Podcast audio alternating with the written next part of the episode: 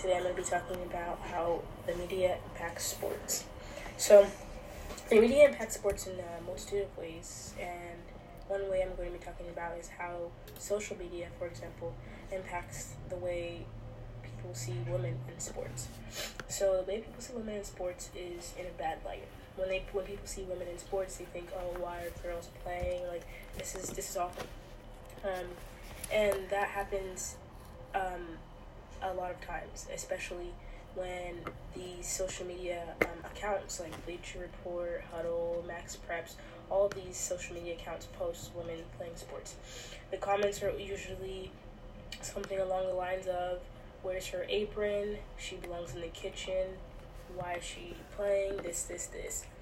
And this media or social media, should I say, always seems to clown women's sports. They never uplift them or celebrate women playing sports.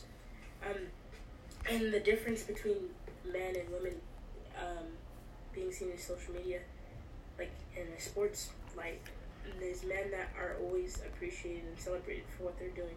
Um, people on social media never bring down men or say things um, in a negative light about men's sports.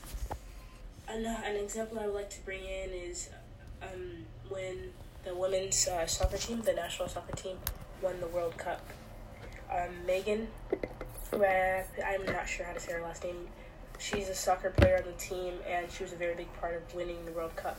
And she does not like Donald Trump. She makes she made it very clear on her Twitter account um, when she had her public speeches, like when she talked um, in her, in, on her interviews, everything that she does not like Donald Trump and that she will not be able to go to the White House when they're invited for their team event or to meet the president, like for winning a national in a national like event.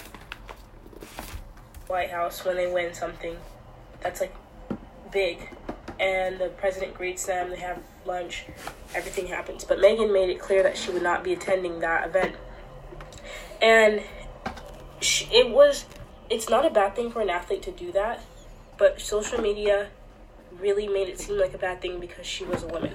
If she was a man that did the same exact thing and said that she did not want to go to the Super Bowl, for example, Tom Brady said that. I mean, not Super Bowl. She did not want to go to the White House. Tom Brady won the Super Bowl and he didn't want to go to the White House. He's a man. Social media thought it was okay. Social media did not think it was okay when Megan did it because she was a woman. What all in all, I'm trying to say is women are not seen in a proper light on social media. If you go on social media today, you will find out that Steph Curry has all of these followers and Diana Taurasi, another player who plays in the WNBA, has about she doesn't have the actual Instagram account because she'll get destroyed on social media. But another famous Brittney Griner, she only has probably about two million.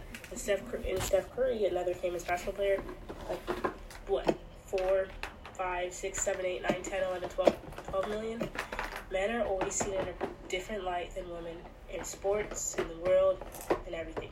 But specifically in my account, sports. And on social media, women are always brought down.